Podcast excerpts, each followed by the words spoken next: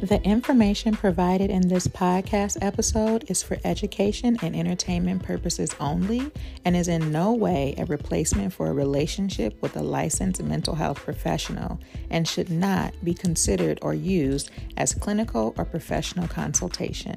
With that said, here is a taste of what you will get in today's episode.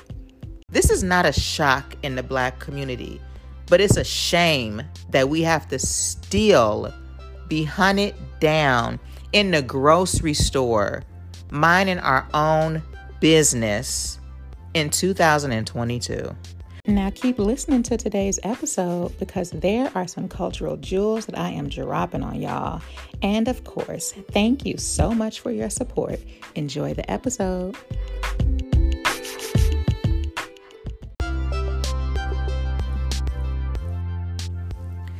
Hello, welcome to another episode of Walk a Day in My Culture.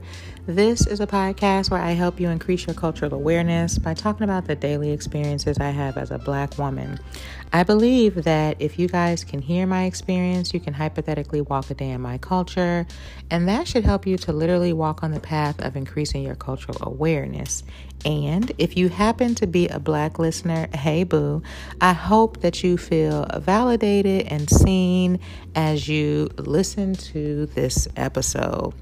So, with that said, um, let's get into today's episode, which is entitled It's All Just Too Much. Um, this is a trigger warning for people that are listening. I will be talking about um, the Buffalo shooting and that incident. And I'm hesitating and kind of pausing because it's been a long time since I came on uh, one of my podcast episodes and talked about um, like the current events that are happening in the black community. And I don't necessarily know if I really want to dive dive into it, but I actually feel like I need to dive into it because this is the work that I do, right? Um, I do cultural awareness, I do um, cultural sensitivity work, particularly in the black community. And um, this goes beyond like cultural awareness and cultural sensitivity and cultural humility. It goes beyond that. It really, really does. But um being that I like kind of dip my toe and foot and arm and leg into that arena and I am a black woman, I just can't always remain silent. And when I say it's been a long time since I talked about current issues happening in the black community um, that are not the greatest, you know, and that's saying it lightly given this this Buffalo massacre. Um, it's been a long time. And I think part of the reason I've stopped talking about these things here and even in my newsletter is because it's a lot which is which speaks to my title, right? It's all just too much. Like it really really is. And I think what goes on for me personally as a black woman um is all the different layers, right? So I, and I'm just going off rip today. Like I ain't I ain't got no no notes. I ain't got nothing and I did that intentional, right? Cuz I wanted to be real real raw and unapologetic on this episode. But um all the layers I think that come up for me as a black woman. And I think I paused talking about these things because of those layers and because of the impact that it has on me besides the impact that it has on me, if that makes sense. So, me being a very black woman, like a very black, my husband being a very black man, and my kids, I'm hoping to raise to be very black. You can feel however you want to feel about that very black statement that I'm making, but that's just what it is in this household. You know what I mean? Like, that's just who we are. That's what we do. And black people listening know what i mean when i say very black because some of us are black and we will always be black on the outside but some of us is black to our core. And that's me and that's this household. And so for me it just makes it really really difficult and if i'm being honest and vulnerable really scary to talk about these things because it puts it even more in the forefront of my brain than it already is um, but I think that's important for people to hear on today's episode because we as black people, we already, okay, we are already hyper vigilant to what can happen when we walk outside of our door. We might not talk about it um, with everybody that we know. We might not even talk about it amongst ourselves as black people, but trust me, it is always somewhere looming around, taking up mental space as to what can happen when we leave our door. Not only do we have to face the regular old stuff that happens in life, you know, the God forbids, right? God forbid a car accident, God forbid, um, just anything awful happening, like just regular old school shootings. And I say regular, not like any shade or not like it's not um a bad thing, but I say regular in light of this this Buffalo massacre, right? Because we have school shootings where people are struggling mentally and they take out just all kind of random people. But then we have stuff like this Buffalo massacre where yes, this this person clearly was clearly off, okay? Mentally disturbed, but targeting black people. And in a, like I said, in addition to us needing to um, think about the the things that can happen on a daily that are tragic, we also now got to think about, and not now. I mean, I'm I listen. I'm reframing cussing because I have looked at the at the stats, and I got like young folks that actually listen to this, and so I'm like, let me just let me just bite my tongue. And I got the baby on my chest. And I'm like, let's just not cuss. But this is not a now, okay? We always thinking of the the racial tragedies that can happen to us as well.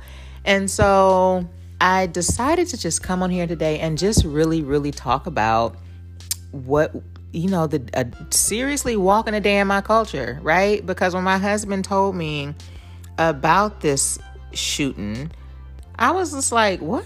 And, you know, trying to tune it out because I just don't want to be heightened with my anxiety. Okay. I ain't got no problem naming that I be struggling with anxiety. You know, us therapists, we be struggling too. And it's a lot to be anxious about in the world. It's a whole lot to be anxious about. And so I was trying to tune this situation out just because it's too much.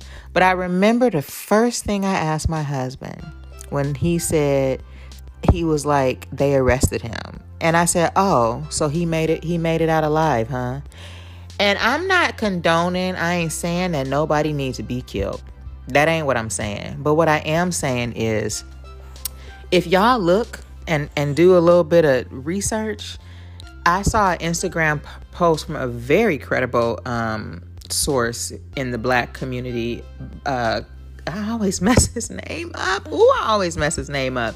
But his name, I'm gonna just call him Brother Kaba, okay? Because I can't pronounce his last name. Um, but I saw a very, a very reputable. Um, he's a very reputable person, and um, Kaba Kamene. I just looked him up real quick. I'm, I believe I'm saying his name right, but he posted a picture of the gun that the guy used, and um, that the he wrote on there, "Here's your reparations." And so I didn't I didn't see that post when I asked my husband this question about if this guy made it out alive. But for me, when my husband said, "Yeah," again, I'm not condoning that anybody die or get killed, but what I am saying is George Floyd didn't he wasn't armed. He was not armed. He was not no threat.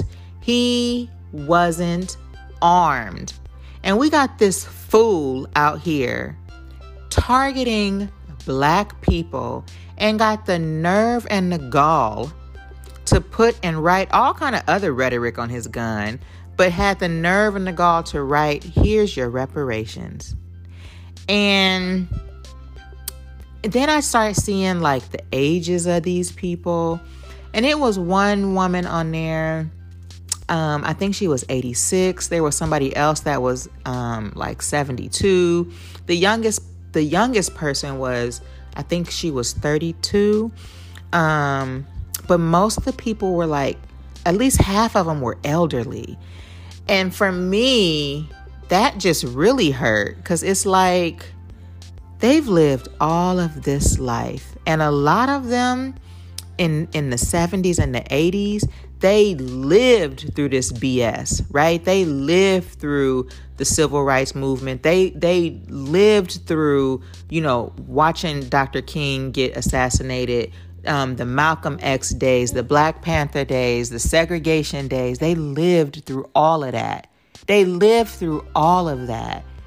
And their life was taken from them by a fool, a plum, ignorant, bigot fool who still has the right to live.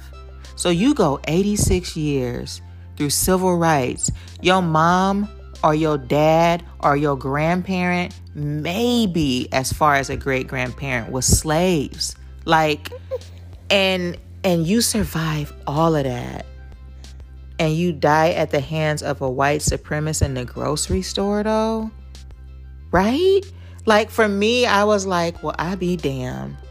Like that's how they gotta lose their life. And i just i just think it's it's trifling. I think it is foolery. I think is stupid and ignorant for people to continuously be like i'm so surprised. I'm so shocked. What you shocked for? This is common place unfortunately in the black community. You shocked? You forgot what happened on on on the the, the video barely two years ago not even two years ago? What you surprised about? What are you surprised about? This is not a shock in the black community, but it's a shame that we have to still be hunted down in the grocery store, minding our own business in 2022. I'm going to take a break and collect myself because I feel myself getting charged and it is a very charged topic. I'm not trying to water down my charge, but I'm going to collect my thoughts just for a second so that I can come back and just and try to tie things together and kind of close the the podcast episode with a little bit of a little bit of structure. Okay? So y'all know what to do in these commercial breaks. I'm not even going through all the fluff and saying all the stuff cuz this ain't that type of episode today. I'll be right back.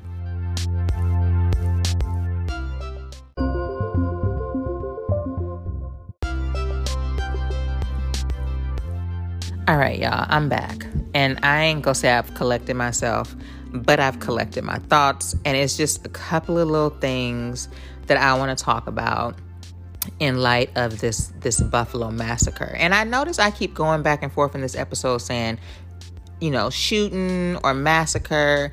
But I think I'm gonna call it what it is. Like that's kind of what we saying in the black community. And I think a part of me is trying to make my non-black listeners feel comfortable and I'm I'm I'm sorry. I'm just I'm not here for that today. It was a massacre.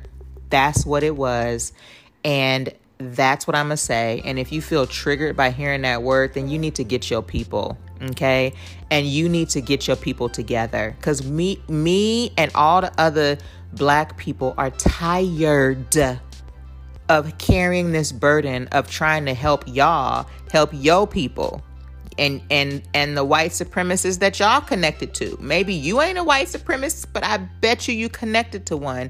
And and maybe you ain't white, but if you ain't black and you feel triggered by me saying the word massacre, just get yourself together, okay? Cuz if we the ones dealing with this type of rhetoric on too often. Anyway, I digress. I think what I want to um talk about before ending, because I'm not going to talk for too much longer, is how we are treated as black people just in general, right? So, um, me kind of trying to um, ignore what I have seen and heard and just trying to not take too much of that in so it doesn't heighten my anxiety. You know, I'm over here trying to mindlessly scroll on Instagram, which I shouldn't have been doing because I ain't gonna get away from it there. But I'm glad I was mindlessly scrolling because I saw on my brother's uh, story that um, he posted something and it um it was from I don't have it in front of me, but I think it was from Bay Area something and basically they played a clip of the assistant manager that was in the store when the situation took place and she was saying that she tried to call 911. She was whispering and how the 911 dispatcher was treating her on the phone and ultimately hung up on her. Um, basically telling her she don't need to whisper. And the girl like i'm afraid for my life. It's an active shooter in here right now.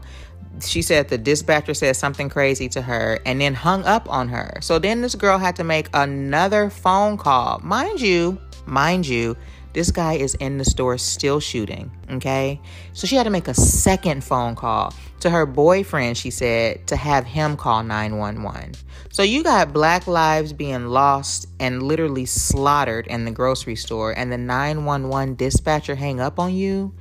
So for me, that just continuously goes to show that, like, this country and sometimes I feel like the world, but definitely this country, they don't they don't care about black people. And so before the commercial break, I'm I'm telling y'all y'all don't need to be surprised. You don't need to be surprised about anything that's going on because we've been dealing with this for I don't know how long and we tired.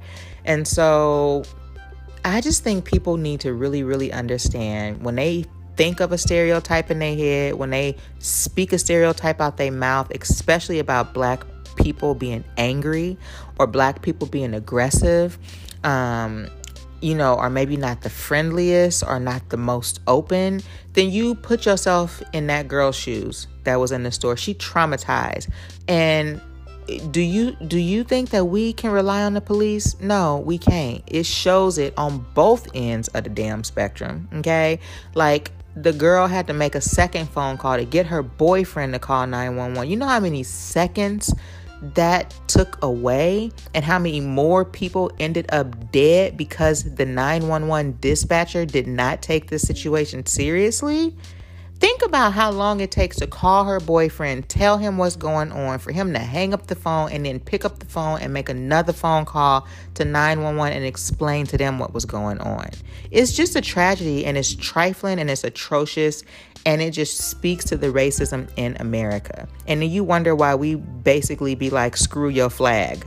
Like, this country is not here for us, okay? And we need to like realize that Remember that and keep that in the forefront of our mind. So the next time you want to describe one of us as angry, aggressive, you know, not open, this is why.